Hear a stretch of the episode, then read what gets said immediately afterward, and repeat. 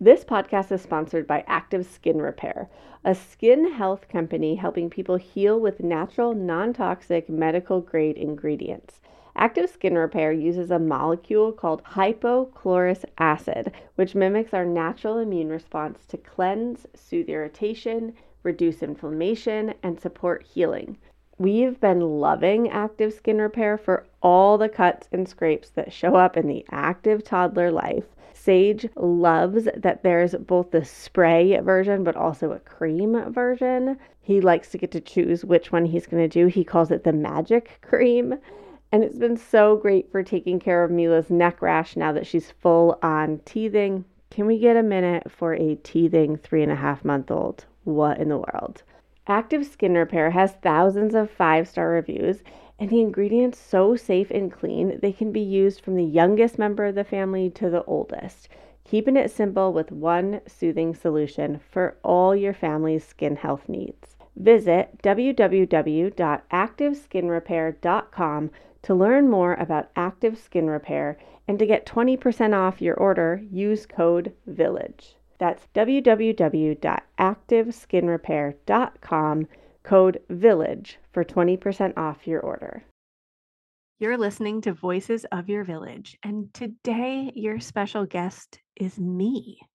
I got to be on the other side of the mic for this one, where Rachel Lounder, one of our seed team members, in fact, our first ever seed team member, is interviewing me to ask me questions that you submitted about Tiny Humans, Big Emotions, my upcoming book. This was so fun to get to dive into, to give the backstory on the book, to talk about how it's different and why we wrote it. Listen, I am here to add value, not noise.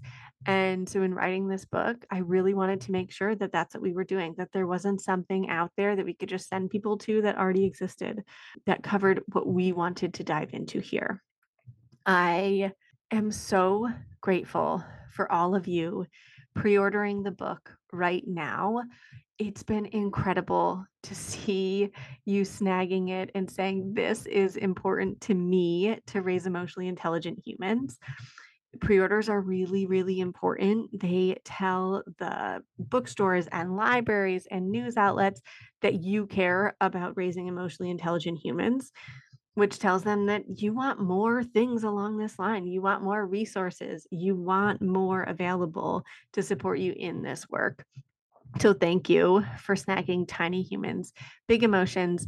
And we have some goodies coming your way. We have two free upcoming workshops for folks who have pre ordered the book. One is back to school workshop for teachers, and one is a back to school workshop for parents and caregivers, for family members. How do we navigate back to school in an emotionally supportive way? What do we do with all the dysregulation that comes with doing something new or heading back to school, getting to know new teachers, separation anxiety, all that jazz? If you have already snagged the book head to seedandsew.org slash book and let us know so that we can send you all the information about the free goodies that you get. These live workshops and so much more. We have so many fun bonuses coming your way for folks who have already pre-ordered as a thank you for pre-ordering the book. If you have not yet ordered it head to seedandsew.org slash book to order Tiny Humans Big Emotions today so that you can get access to all these bonus goodies and ultimately get access to the most comprehensive thing I have ever put together on how to raise emotionally intelligent humans. Thank you so much for being in this village, for making this movement a global movement of humans doing this work. I'm forever, forever grateful to you. All right, folks, let's dive in.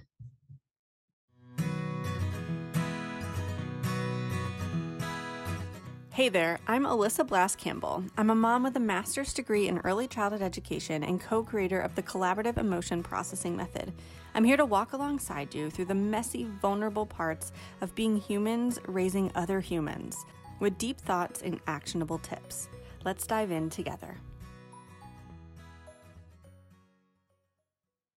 Hello, everyone, and welcome back to Voices of Your Village.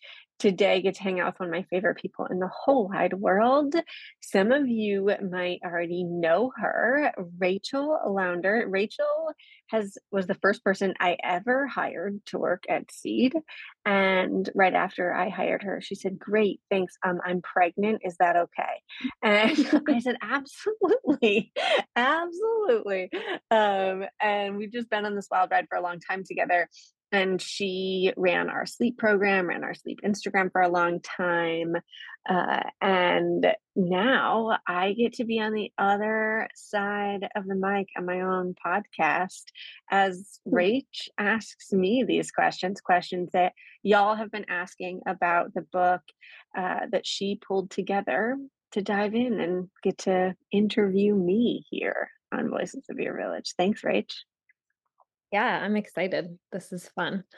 Um, I think to get us started, I would love for you to share kind of like going back to the beginning of like, okay, now you have a book that is going to be publishing really soon. Talk to me about how you got here because I've been along for the ride and I, I know all the ins and outs, but like people may not. And I want to hear it like right from the start. Sure. So I it was 2016, I believe, and Lauren and I were both teaching at a childcare center. It was really resource rich. Every head teacher had a master's in early ed, and we were attached to university. And she was teaching preschool pre K, and I was teaching infant toddlers. And she came up to me at a mimosa brunch and said, I think we're doing something different. And I was like, cool, tell me more. and she and I just started to dive into like, what were we doing? And also what was available to us. So as teachers we had workshops and social emotional development and all that jazz. And what we really came to find out in diving into like what was accessible for us and then what we were doing was that so much of what we were doing was a focused on the adult first and not just the kid. And b when we were focusing on the kid we were focusing on the social part of social emotional development last. So we started with the emotional part of social mm. emotional development. And so often what we were exposed to was like how to get kids to act a certain way or behave a certain way, to be kind, to show up in the classroom in a specific manner. You know, all the things that we also as parents are like, how do we get them to be kind? How do we get them to share? How do we get them to not hit their sibling? How do we get them to eat or sure. to sleep or to whatever? And it's often about the social aspect. How do we get them to show up in the world? And we we were kind of intrinsically doing it uh, the other way around, where we were saying, how do we help them learn about their bodies and learn what they're feeling and what to do with that feeling? And how to move through it so that they can show up in the social ways uh, that those really come secondary to the emotions. So we created the collaborative emotion processing method. It's five components. One is adult child interactions. The other four are about us. We have self-awareness for the adult um, uncovering implicit biases. This really dives into like what are we bringing from our childhood and our social programming write in the book that sometimes I open my mouth and my mom comes out, and like sometimes that's great. Sometimes I totally want to pass that on. And sometimes I spend a lot of money and therapy time to try not pass that on. And so, like, where do I go from there?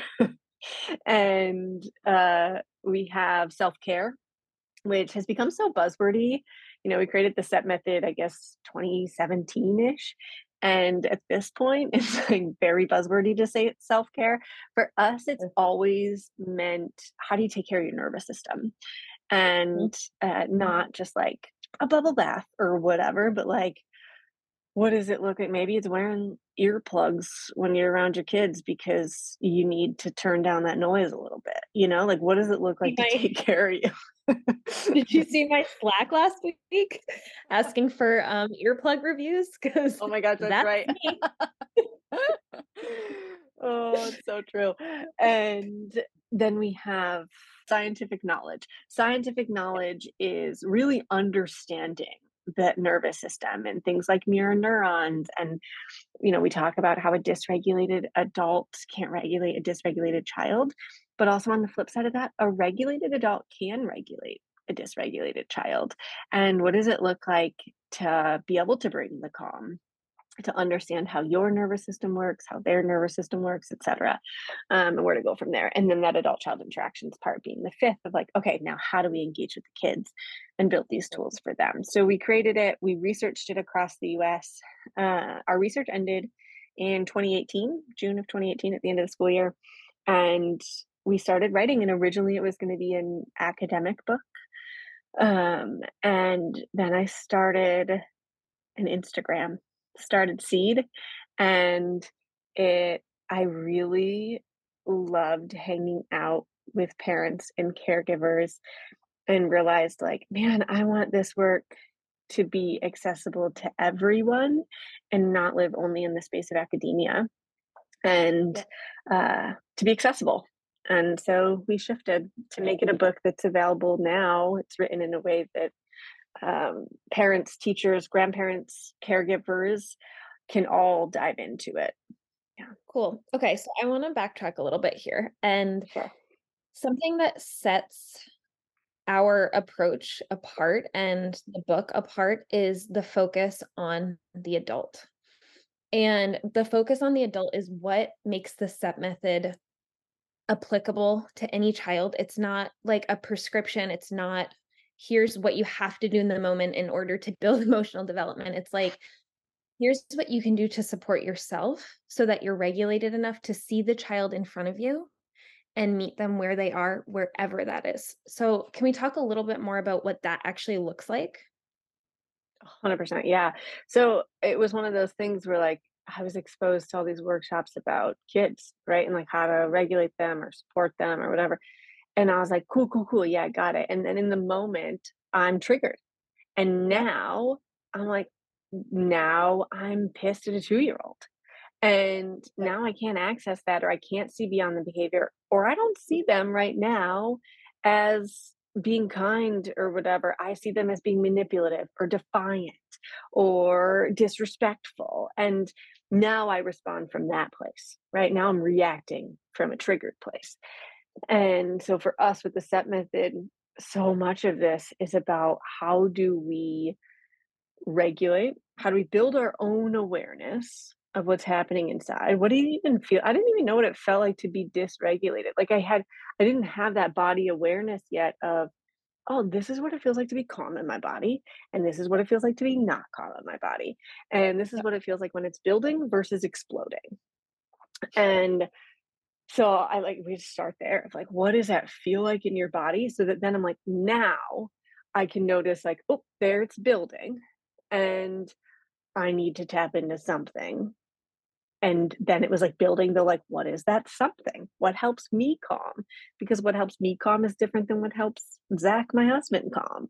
And so learning that about myself and then i could get into the work around like triggers and uh, what might be triggering me about this? What's coming up for me? What's the story i'm telling myself about this kid and this behavior and who they are and who they're going to be in 15 years and how their life's going to pan out, right? Like that whole spiral that I can so quickly go down. He's never going to get a job. No one's going to want to work with him. Um, and he's two, right? Like, uh, 100%. I mean, those fear based narratives are so real in parenthood and caregiving. And like, if I don't fix this, and that was in quotations, what's going to happen with my kid? Mm-hmm. And I think what's yeah. incredible about the book is that it empowers you to, first of all, notice those fear based reactions, but also to release them, to let them go and not parent or caregive or teach from a place of fear. Yeah, totally. From a place of empowerment. And thank goodness for this work because my child and I are so vastly different uh, in terms of how our nervous system works. And Opposite frankly, system opposite nervous systems and like even like how we want to show up in the world. Like I love a social hang. Someone asked me the other day, like, how, what's your dream way to spend time when you're not working or whatever. And I was like, it's truly just a hang that never ends, a hang where Mhm. everyone's there and it isn't like a play date timeline where it's like, we're coming over from this time to this time, but a hang that never ends. And I was thinking about that and I was like, oh, that's Sage's nightmare a Yeah, hang it totally never ends. Yeah. He was halfway through his own birthday party and he left. He was like, "I I need I'm overwhelmed and need to take a break." And I was like, "That is such a bold move." Uh, but thank goodness for this work though, because I there are definitely parts of me that come up that are like, "Well, he needs to know how to be in a group setting and how to function in that." And what about when he's at work or if he's, you know, people aren't gonna wanna hang out with him if halfway through he leaves his own party. Like, those sorts of things come up for me, and then I can really truly be with them and be like, "What's my actual fear?" My fear is that he won't be socially accepted and that he won't have friends, and that from that, he won't feel fulfillment and happiness and feel included. And then I look around and I'm like, "Oh, no, there are so many humans like him. I married one, and Yeah. he's really happy and fulfilled, and he doesn't need a whole lot of people in his world to feel that, and maybe that's easier to live like that than it is to live like me." I mean, I relate hard to this with Abel. My friends, it's like a running joke that very early on in a hang, Abel will say, "I'm ready to go home now. I Mhm. want to go home." And he does it so consistently and frequently that it's now this like joke where like my friends are just like, "Well, Abel's done." But his nervous system is similar to Sage's in that way, and like he recharges by being alone or doing quiet things. I'm down for the hang. My eight-year-old is down for the hang. AB's like, "No, thank you. I'm good." I'm outta here. Well, and that's it, like, I think that's the thing about that it's there is no one size fits all. It was something I also found myself running into in parenting resources as a teacher, where it was really prescriptive. It was like, "Say this in the moment," or "Do this to help your kid calm," and it would work for some kids and not for others because it was one size fits all. And so for us, our work really teaches you about the nervous system, that we all have different things that we're sensitive to that, you know, really drain us, and things that we're seeking that really recharge us and that help us regulate, and that's different for all of us. Yeah. And I remember coming to you Abel was 3 weeks old, something along along those lines, Yeah, and, you know, he's your 2nd 24 hours a day 3 age. weeks, 24 I remember coming in and and, y you know, I'd obviously been getting texts from the time he was born, and a lot of a lot of, uh, "This is really hard, he's crying a lot." And I remember walking in and and your mom said to me, "I've listen, I've never seen a baby like this." And I was like, "Okay, cool." He's been around a lot of babies.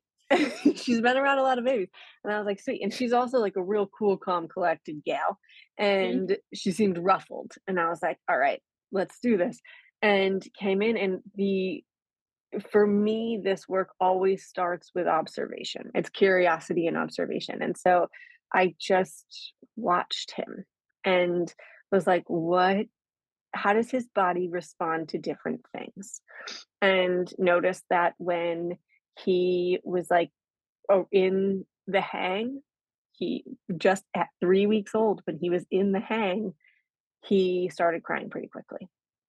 Mhm. And we looked at things like when I would hold him out all wrapped tight in a swaddle that he hated getting into, but once he was in, if I held him away from Mhm. me and jiggled his little noggin a little bit, he calmed, right? So just, like, noticing, like, what types of input were regulating for him and what types of input were draining for him. And I went through, which we do in the book, these, like, 8 sensory systems to see how is he responding to different things. And then from there, it just was I was like, "Okay, now I have a pretty solid picture of how his body works and how his brain works." And now we just look at how do we accommodate that in everyday life. What does it look like to have a 2nd child where you, at that point, had a four-year-old running around who also needs you to parent her, and how do we integrate these? How do we make this practical? And then we built tools in from there, but it really, for me, was, like, just understanding him and his unique self first, and that's where I think the one size fits all stuff, it just it drove me bonkers because I was like, "No, that that only works for some people. Right. Totally. And I think like uh, when you're trying to use something prescriptive and it's not working for your kid, then all of these feelings of like failure can come up or like, what's wrong with my kid? And like, it's not what's wrong with your kid. It's that there really isn't a one size fits all. And I think the focus on the nervous system for me personally, obviously, like in our work life, it's my favorite thing and I love to get nerdy about it. But personally, in parenthood, and even now in my other adult relationships, but in parenthood, it was the most transformative thing Mm.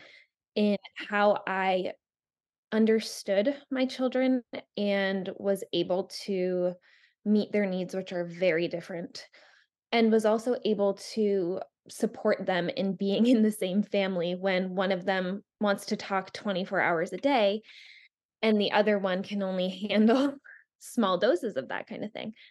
And I I love sharing this information about the nervous system with other parents and caregivers because it's so empowering. This show is sponsored by BetterHelp. Being back to work after maternity leave has been so good and frankly so hard. I love what I do and I missed collaborating with my team while I was out, and it's been a tough transition. The combination of a packed schedule and still being the milk machine for Mila Bean, it's hard to juggle everything. I feel so grateful for my weekly therapy hour. Sometimes I'm just holding so much and I need a safe space to let it out and get it off my chest. I've noticed that when I don't release it, it comes out anyway, but usually in ways that aren't aligned with how I want to show up in the world. BetterHelp is such a convenient, flexible option for parents who just can't take the travel time to get to an in person therapy visit. It's entirely online. You can show up in your jammies, always a win in my book, and you can switch therapists anytime for no additional charge. Just fill out a brief questionnaire to get matched with a licensed therapist, and you're on your way to feeling heard. Get it off your chest with BetterHelp. Visit betterhelp.com slash voices today to get 10% off your first month. That's betterhelp, H-E-L-P dot com slash voices. Well, hey there, busy mama. Are you looking for ways to make your life easier, your home less chaotic, and at the same time add more joy to your life? My name is Deanna Yates, and I'm the host of Wannabe Clutter Free, a podcast all about letting go of the stuff we don't need in our lives so that we can focus on what truly matters. Don't worry, I'm not going to tell you to throw it all away or make you feel guilty about keeping something you love, no matter how many other people don't quite understand it but I will give you practical and, more importantly, actionable advice so that you can make progress right away. And you won't just hear it from me, there are amazing guests too. It's like having your bestie in your pocket telling you it's okay to let go of the things that are not serving you and your family in a totally non judgmental way. So join me over on the podcast where we can work on progress over perfection for those of us that want to be clutter free. It honestly changed how I show up in the world. Like, I lived 100%. with so much anxiety because I, A, didn't have the awareness of what it felt like to be calm and didn't have the tools to regulate. So I found myself turning to coping mechanisms to temporarily feel better and then just like right back into a spiral. And and then adding on the work of like implicit biases and the triggers work, just like fully a game changer. But the nervous system work, I it it's still every single day is something I use all day long. Where I'm like Same. taking stock of, man, where am I at right now? You know, like I am feeling on edge with everything that Sage is doing what's Mm, going on for me. Like, when was the last time yeah. I ate? When was the last time? Do I need coffee? Do I need water? Have I moved my body? Have I said no to him so that I could pee in a bathroom by myself? Like, where am I and what's going on? Because it, you know how, like, sometimes they can do things and it's not a big deal for you. And then other times, all the little things are adding up and you're like, "Oh my gosh." And it's like it's not about the chai, right? It's like it's not about that little thing that just happened. It's really that it compounds and it's all these things adding up.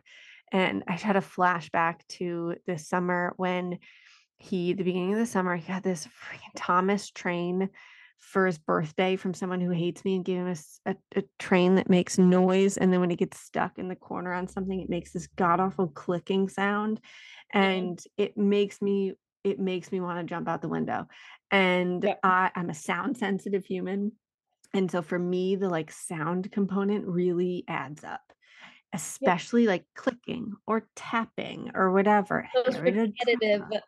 yes Yeah. Yeah. Yeah. Tough choice.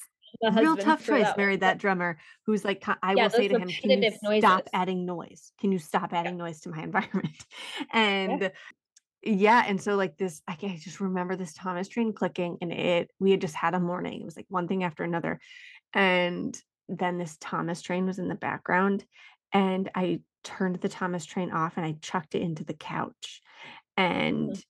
he it scared him and he started to cry and he was like thomas! And i Mom, why like, did you hurt Thomas? correct. Why did you just kill thomas? And i was like ugh. And then i'm like feel like this isn't how i want to show up right then all the feelings of guilt come up. And Oh, yeah. i just like in that moment found a pause and i said to him buddy i'm really sorry that i just threw thomas i need to go calm my body i didn't eat enough for breakfast today and i need to eat a little bit more food and then i can come and help and be kind Yeah. but it's that nervous really- system work of like I, it's It is. so basic and it's almost annoyingly basic that it feels like there's no way that's going to solve my problem. And then when you really do focus on your nervous system first, all those little things, they don't add up in the same way. No, they don't. It changes everything. And I think, you know, something that we talk about a lot in this work and in the book is it's shifting the adult's experience of children's emotions or behavior or whatever. And that's so key because, like you were talking about a minute ago, there are those days where, like, say my two are like bickering in the back of the car and i can have these like super regulated responses and i'm loving how i'm showing up and blah blah blah and then another day they start and i'm like inside my head i fe- can feel just the tension rising and i'm like Mhm. okay i need to do some nervous system support for myself because this behavior that is very common and i can usually deal with in a way that feels good to me is making me want to yell Mm-hmm. You know Yeah. Yeah. That was my favorite part of the research was seeing it, it wasn't that like all of a sudden kids had this giant toolbox and they were always responding in kind regulated ways and whatever. It wasn't Right. that. It was Yeah. that uh, the adults, teachers and parents were reporting a shift and a change in how they experience the children's emotions, which then allows us to respond with intention to be that quote sturdy leader that we hear about all the time. It's like, yeah, want to be that. How do I be that? And this totally the CEP method really was helping folks be that to to to really see beyond the behavior because they had the tools for themselves first. it's such a game changer I don't know about you, but when I scroll through Instagram or I'm tuning into podcasts and diving into parenting resources resources for myself as a teacher, I can feel overwhelmed. Like, where do I start? I need a guide for what this looks like in practice. And I don't want something that's one size fits all because every child is different, right? And like, if you have multiple children, if you're a teacher, you know that it's not one size fits all. Or if you have seen what works for your sister in law or your best friend uh, or your neighbor, and you're like, oh my gosh, my child does not respond to that. That is how I felt. And then we created the collaborative emotion processing method. It is a guide for building emotional intelligence. And y'all, there are five components of the CEP method. One is about how to respond to the kids and what it looks like to have adult child interactions. The other four are about us because I don't know about you, but I did not grow up getting these tools. I did not grow up with them. I didn't grow up in this household where I was taught tools for self awareness and self regulation and how to do emotion processing work. And now, as a parent and as a teacher, I'm supposed to teach those skills to a tiny human, but we can't teach what we don't know. And so, my first book, Tiny Humans, Big Emotions, is here to support you. You can head to www.seedandsew.org slash book and snag Tiny Humans, Big Emotions today. This is a game changer. It's going to build these skills with you, for you, so that you can do this work alongside building these skills for your tiny humans so that they can grow up with a skill set for self awareness, for regulation, for empathy, for social skills, for intrinsic motivation, a skill set of emotional intelligence so that they can navigate all the things that come their way in life. Snag Tiny Humans, Big Emotions at seedandsew.org slash book.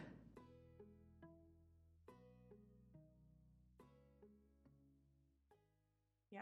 And so when we were writing Tiny Humans, Big Emotions, we we actually broke it up into three parts because we have part one that really focuses on the adult.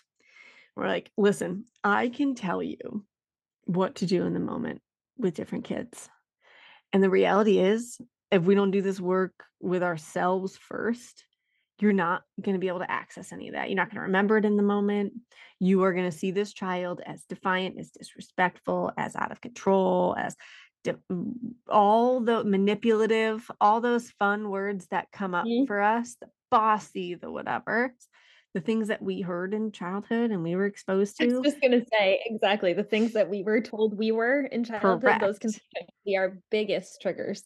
Yeah. And then we can't access the like how do i respond in the moment to build emotional intelligence and so it's it's broken up into three parts and part one's about us part two is about the kids and then part three dives into uh, bonus circumstances things like how do we navigate death or how do we help kids process when families are going through a divorce or separation or if you're moving or there's a new child added to the family what does it look like to build empathy which is higher level work?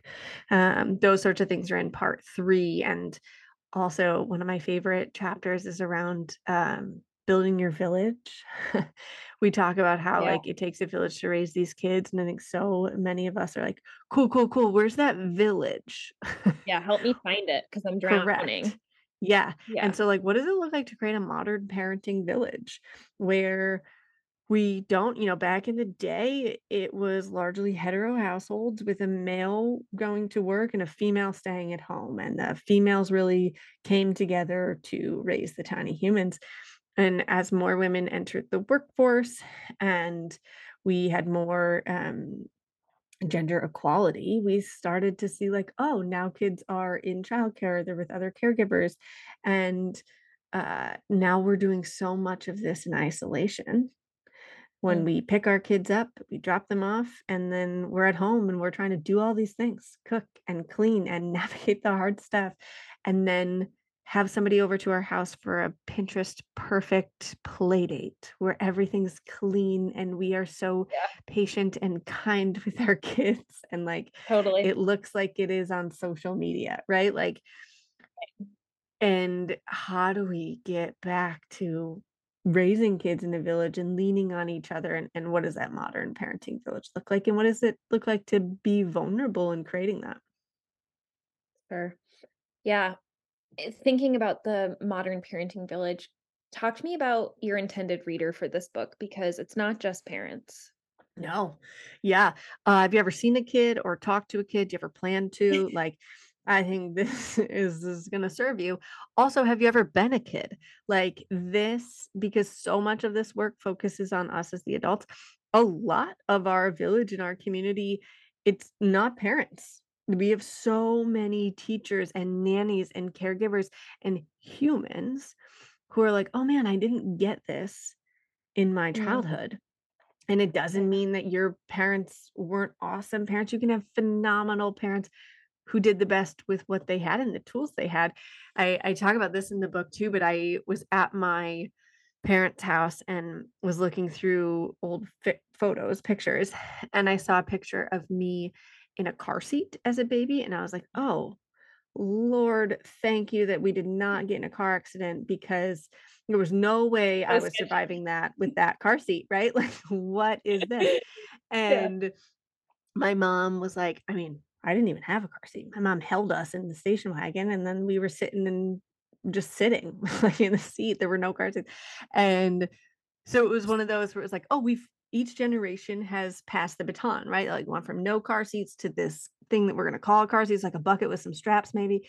And then to what my child's in, which feels like a fortress. And then, like, who knows? He's going to look back and be like, that's what you had us in. Thank goodness totally. we didn't get in a, in a car accident, right? And like, but I think about how we do that with some things where we're like, yeah, that continued to progress.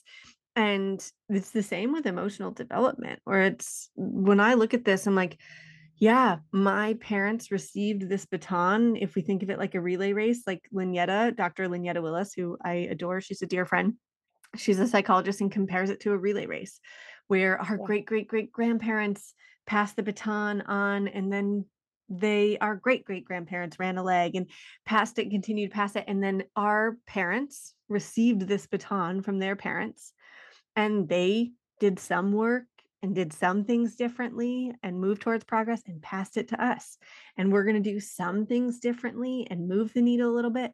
And there's no perfection. We're going to pass that baton over and it's not going to be perfect. And we won't have been perfect parents. And that's okay. And our kids will do a little more healing and we're going to continue to make progress as generations. And I think so at the beginning of this, when we're looking at it, it can feel like a diss to our parents to be like, mm. we're going to do this differently. And yeah. I actually fear with our generation a like pendulum swing from I'm going to do everything differently. Yeah. And I'm like, ooh, why don't we pause and take stock of like what actually worked really well? Totally. Yeah, there are some things from my childhood that I 1000% want to like continue on and recreate with my children. And, you know, I've talked to my mom about this, and she has shared that when she was raising us, she had one book. Like that was her reference. One book. There was no like Voices of Your Village podcast or Instagram or these Facebook parenting groups. It was like she had one book written by one pediatrician. And that was her total frame of reference for yeah. parenthood. And so looking at it through that lens, I'm like, dang, my parents did an incredible job and I'm going to choose to do some things differently. And I still feel that they did an incredible job with the tools that they had. And I think it's okay for those two things to coexist. A hundred percent. Yeah. And, and, that we're not responsible for how our parents feel about it either. You know, like I just had somebody DM me the other day and she was like, please help. I'm about to go on vacation and I just need something like, how do I explain what we're doing when those inevitable comments come? Because they've been coming for a couple of years and I know that they're coming this vacation. And I was like, plot twist. What if you don't explain it? What if you instead say, Thank you so much for caring about him. We're choosing to respond this way. And if you want to learn more about it, I'm happy to chat with you about it. Um, it's not up for discussion though in terms of how we're going to respond. And i was like I love that and it's so awkward. It's so awkward so, in the moment it's painful actually. It's painful. It is. It is. Like it but makes i makes me throw up. those boundaries can be such a game changer in like preserving your relationship. You know it feels like sometimes it can feel internally especially if you have like a people pleasing like i'm a recovered people Hi. pleaser i hate to feel like I'm disappointing my parents or creating conflict between myself and my parents. Like I have a visceral response to it.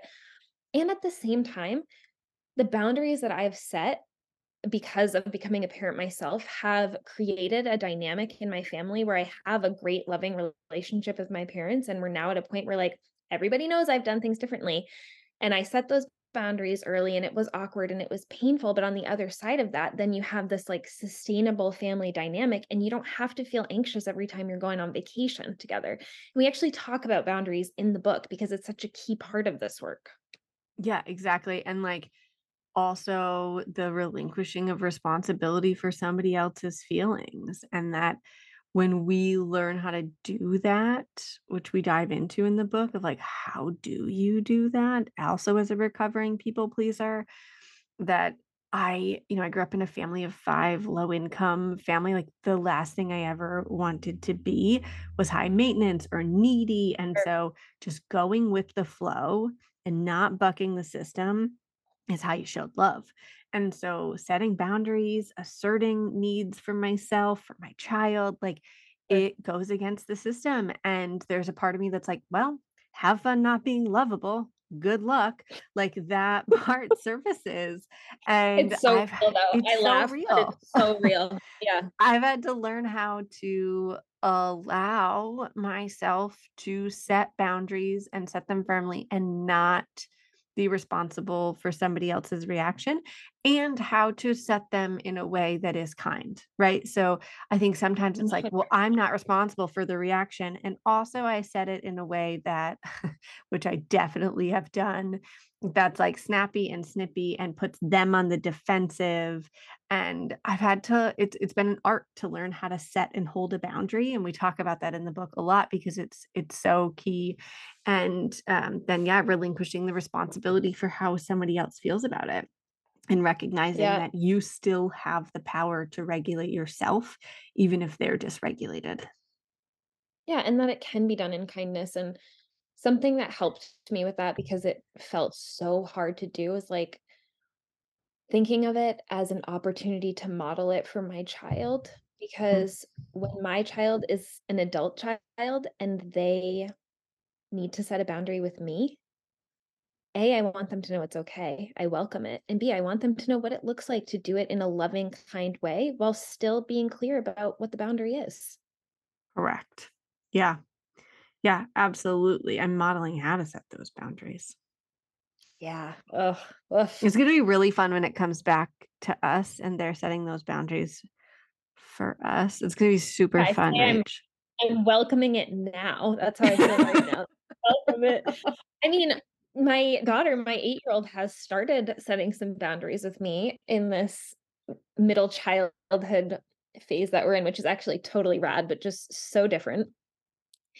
And I definitely my knee-jerk reaction is to be like, "But I'm your mom," you know? And then I'm like, "Nope, she gets to set some boundaries around her privacy or around, you know" one thing that I'm working really hard on is allowing her to choose how she wants to dress, which isn't how I would want her to dress, but like I want her to feel like she can and that if she doesn't want to dress a certain way, she doesn't have to. And those parts of me from childhood definitely come up where I'm like, no, you need to look a certain way for this thing, you know?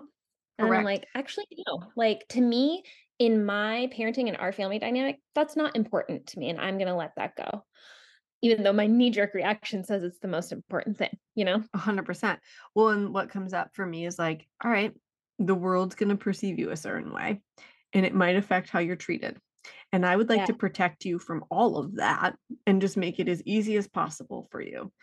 And Or like they're gonna judge my parenting because you're going to church Mhm. in like jersey shorts and a t-shirt, and they're gonna think that I don't take care of you or or care about your appearance, sure. you know? Yeah, totally. Oh, yeah, the judgment of who we are.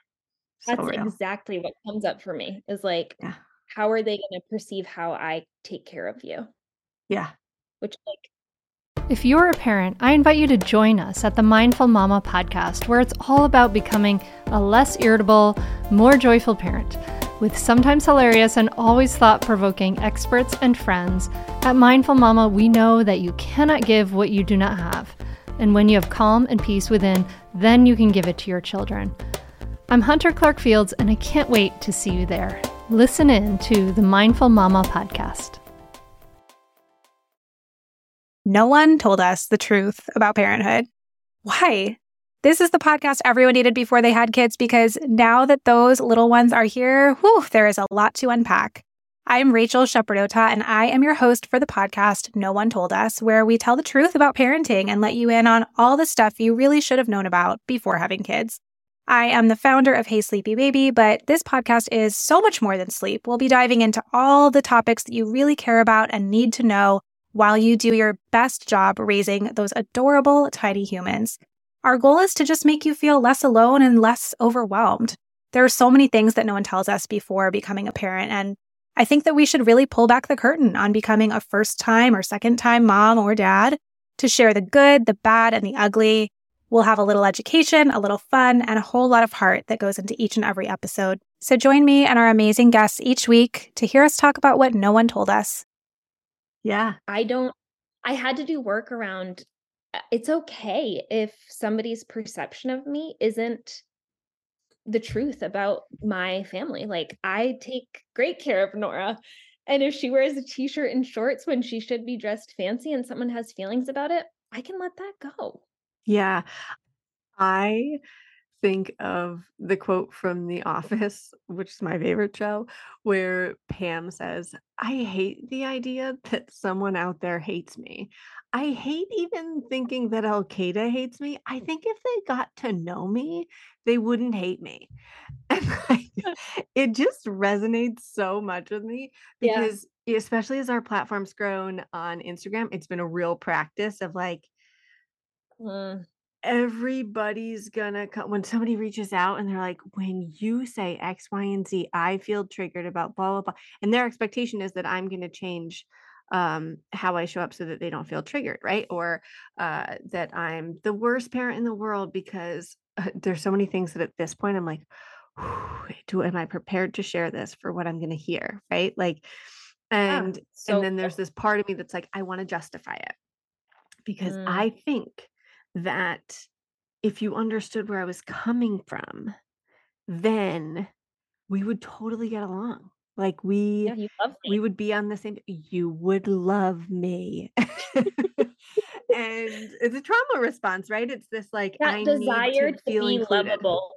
Mhm, Yeah, and that desire to be lovable or likable is mhm. so real and impacts parenting and caregiving in such real ways. Yeah. It's so real and it yeah, it comes back to them, it comes back to us of like we still want to be lovable as adults. yeah. Ugh. Yeah, and I think How what what's incredible about the CEP method is that it gives you a framework for A, recognizing that, and B, moving through it so that Mhm. those that desire to be likable or that fear about what other people may think doesn't negatively impact your relationship or your connection with your child. Yeah, totally that it doesn't drive my parenting. 100%. Mhm, mhm, and I had this as a teacher. I had a director once that would I was teaching infants and toddlers, right? So there's a lot of crying that happens because Mm. they don't Sure, yet they have all the expressive language to say things. And this director would pop in whenever there was crying and to try and make it Mhm. stop. And I started to feel like I was failing if my kids were crying Mm. and that there was something going on. And finally, in doing this work, I was like, oh, this director is uncomfortable with the crying. It's not actually about my teaching. And it's not my job to make sure kids are calm and regulated all the time. It's mm-hmm. my job to provide a safe space where they're allowed to cry, where they're allowed to feel their feelings and know that I'm not going to rush them away for my own comfort. And Totally. I ended up turning to the director and saying, like, hey, in order for me to create a safe space for kids to feel their feelings, they need to be able to cry. And if that's too hard for you to listen to, I'm going to ask that you please take a walk in another part of our school because when you come in, it adds this pressure where I feel like I'm supposed to make them stop crying. And I don't think that's what's best for them or our relationship. 100%. It was not met with peace or understanding. and it was hard, No. but it's still like it was an advocacy that I had to take. But it I I at first felt like I was failing because they were crying. Yeah, which makes so much sense. I mean, culturally, we are so uncomfortable with hard emotions Mhm. across the board. Um, Mhm. so I mean, I think about when Abel was crying and I felt like I was failing as a mom because he was hard to soothe because his nervous system was dysregulated by inputs that I did not re- yet recognize as dysregulating. And you know, it makes me think in the adult child interactions of the CEP method, we have the five phases of emotion processing. Yeah. The first phase, arguably the hardest, is to allow the mm. feeling on Yeah. their timeline. On their timeline is the hardest part of that for me. Abel's timeline is really long, often, and that is a challenge. And Yeah. also, if I try to minimize, fix, rush, he escalates. Mhm. He needs that time to feel, and he will literally say, "Mom, that's enough. I'm still sad." And I'm like, "Okay, yeah, you are still sad, and that's totally fine. I need to back up and allow you to move through that before you're ready to move into the next phase." Totally. Yeah, and I I was thinking about, uh, this thing is it just keeps coming up for me around how, like, in order to raise kids who have tools to navigate the hard stuff in life, we have to allow them to experience hard feelings now, that they get to learn how to feel and move through feelings like sadness and anger and disappointment and frustration while they're in the safety of our care so that they have tools for when we aren't there.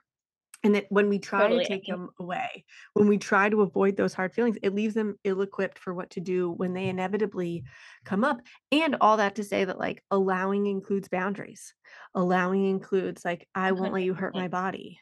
Allowing includes just the other day, I said to Sage, "It makes sense to feel frustrated right now, and if you continue to scream at the dinner table, I'm gonna move your body away from the dinner table so everyone else here can enjoy dinner." Yeah. Yep.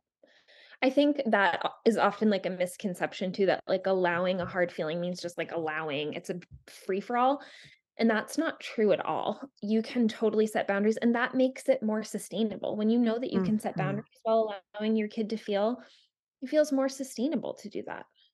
Correct. Yep. Um, and it also then is actually giving them tools for how to navigate the world because there are gonna be boundaries in how they get to express, uh, but they can have their feelings for as long as they need to experience the feelings. And I think I love what you said about, like, while they still have the safety of us, because right now it's like they don't like what's served for dinner, or their sibling Right. did something they didn't like, or they can't get their shoe to Velcro on the timeline they were expecting it. And then, like, in the future, it's like they're navigating a job interview, or they lost their job, or they're having a conflict in a relationship with somebody. And while they're Or still they're at a party and someone is trying to get them to do something that they wanna feel included in the group, but doesn't feel safe for them. Yeah, or they already did something, and now they're like, "Crap, I Mm. need help." Yeah. And I like that knowing that we have this incredible opportunity to build this skill set while we they still are with us all the time, you know, is such a gift to them, but also to us. And because the CEP method focuses so heavily on the adult nervous system you have the bandwidth to show up and build that toolbox. Mhm. Yeah, exactly. And sometimes it's and I we talk about this so much actually when we were writing the book, we were going through the editing process, um, my editor was like, "Listen, I totally get that you wanna send the message that there's no perfection in this, and you've said it about 700,000 times. I think this whole section on it, there not being any perfection, uh, I think I think at this point we're beating a dead horse, We like, got it. I think Yeah, we got got it." it. And I was like, "Okay, okay, okay." That just feels really important to me that people understand that in doing this work, it's not that there's like, "Oh, I'm calm all the time, and I respond in this regulated tone all the time, and I always see beyond their behavior, and then when I do that, they always respond in a very specific way that feels really calm and, quote, gentle." This idea of gentle parenting, I don't feel connected to, um, because I don't think it's gentle. I think it's respectful, sure, like, respectful of them as a human they're and of very, very ourselves. different.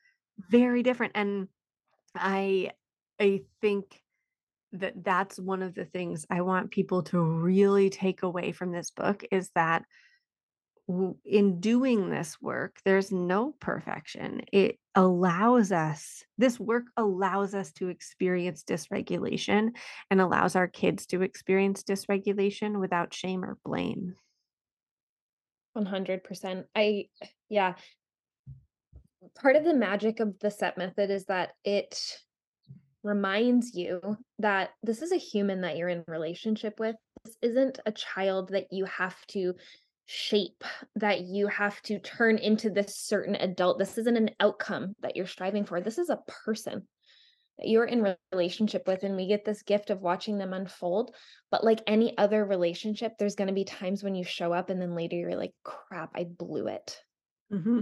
that's part of this life of being humans in relationship Mm-hmm. you're going to show up in ways that make you feel crappy after and you wish you had done it differently and the beautiful thing about being in a connected relationship is that there's repair and you can have a beautiful connected secure attachment with your kid and also mess up with them Yeah. Yep. And you can it, it's about being in a relationship in general. Like I use the CEP method with my husband. I use the same method with every relationship that I have in my life. And it means we also get to drop the ball. And Yeah. even with ourselves, right? There are so many days where I'm like, oh man, yeah, was not kind to myself today, didn't take care of myself very well, spoke pretty unkindly internally. And I get Sure. to move forward and move through that and not live in a place of guilt and shame. And that was it was one thing that came up for me actually. I had shared a story on social media where I'd like had this really hard morning with Sage and I was like really snappy and snippy and just got to the point where I was like, okay, I'm solo with him for another hour and a half at least. And I need to just, I'm going to be in, we're going to be in survival mode. Like, we're not going to thrive for this next hour and a half. We're going to survive. And then he's going to go down for a nap, Lord willing. And I'm going to have a break and get to Yeah. tap out for a minute and really, truly nurture myself in ways that will be restorative. And right now, I need to take care of myself in any way that I can to try and just get through this. And so I was sharing about this. And then after nap, I was in a much better place at that point and had really taken care of myself throughout nap and came back to him and apologized for the morning and Yeah. then moved forward. And someone was like, oh, yeah, but then the like guilt stays with me. And I can honestly say at this point, the guilt doesn't really stay because Mm. so much of embracing this method is embracing the fact that repair is a part of secure attachment and in order to have repair you have to have rupture and that Totally. I get to model for him that he doesn't have to be perfect and here's what it looks like to be genuinely sorry and apologize to someone um, when you drop the ball when you are having a hard time when you're in survival instead of thriving mode Totally. I it I think back to what you were saying about gentle parenting and how you don't feel connected to that. And I don't either. And I think that part of it is a lot of the information around gentle parenting is focused on an adult who's never like not calm, not happy, not regulated. And like that's just not reality. Um, there's Mhm.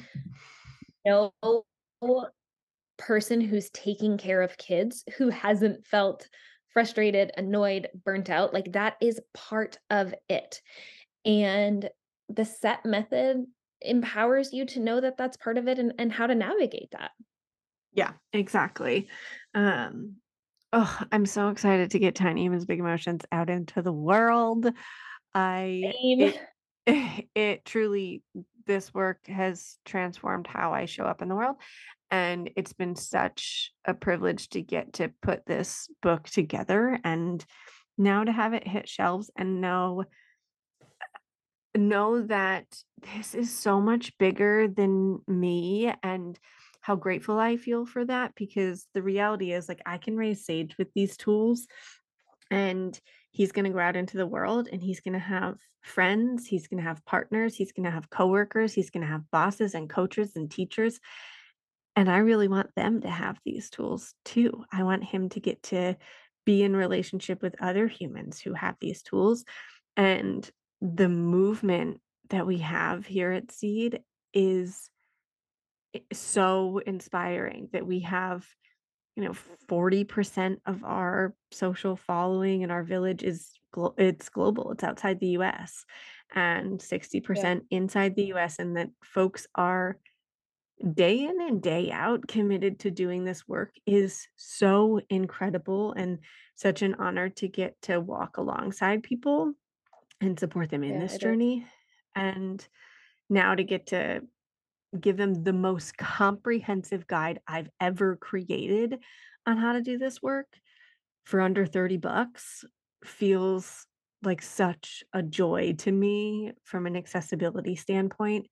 And like if if 30 bucks or 27 whatever it's listed at feels like too much too, go ask your library if they'll carry Yeah. this book, you know? Like please if you need access to this, you want to let us know. Like, let us know.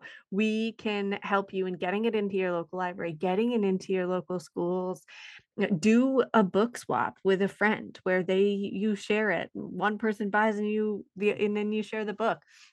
I am just so jazzed to get this into as many hands as we can so that all of our kids can grow up around other humans and with themselves having these tools and am, am really really grateful for this community and and for the understanding of how important pre-orders are.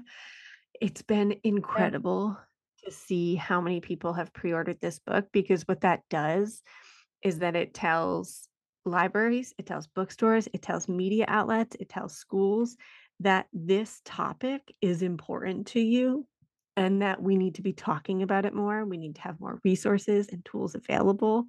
And your purchase of this in, in pre order time is a huge, huge communicator of that. Um, and I, yeah, I just want to express so much gratitude.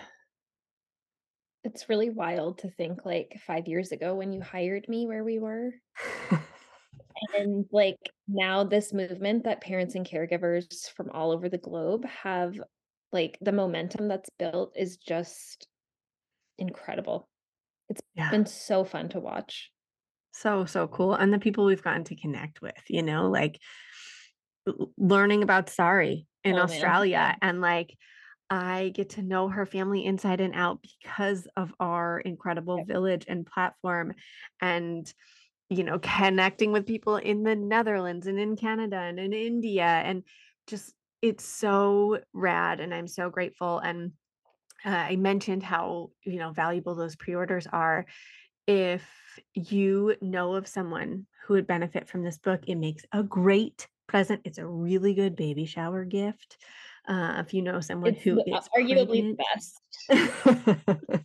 um, yeah, I if you want to start a book club, we are we have a book club guide for you. It's available on our website. If you want to pool everyone together, or if you want a book to try and get on the same page with a co-parent or a partner, you can read it together. You can go through our book club guide. We have reflective questions built right in there for you. It's packed full of not only practical strategies and tips, because it was one thing that was really important to us is that it's not like, hey, do you have a spare 20 minutes to do this? Because nobody does. Um, Mm. But that it's really practical and applicable, uh, but it's also really reflective. We have a lot built in that helps you really pause and ask yourself these questions about like who is my unique child how does my nervous system work and what does it look like to respond with intention rach thank you for this honor of getting to talk about my little book baby Yeah, this was so fun. It yeah, I love the book. It feels a little bit like my baby too, and I I'm so excited to get it out there. Same. If you have not yet ordered or you want to snag more copies for folks that you love in this world, head to seedandsew.org slash book.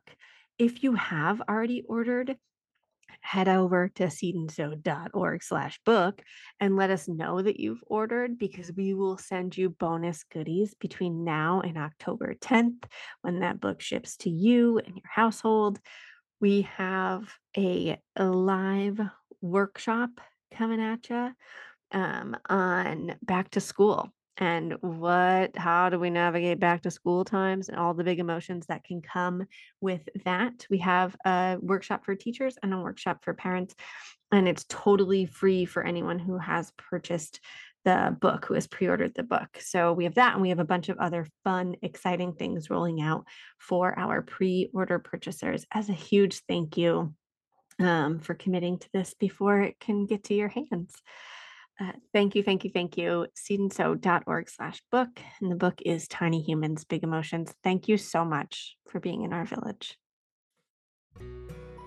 Thanks for tuning in to Voices of Your Village. Check out the transcript at voicesofyourvillage.com. Did you know that we have a special community over on Instagram hanging out every day with more free content? Come join us at seed.and.sew, S E W. Take a screenshot of you tuning in, share it on the gram, and tag seed.and.sew to let me know your key takeaway.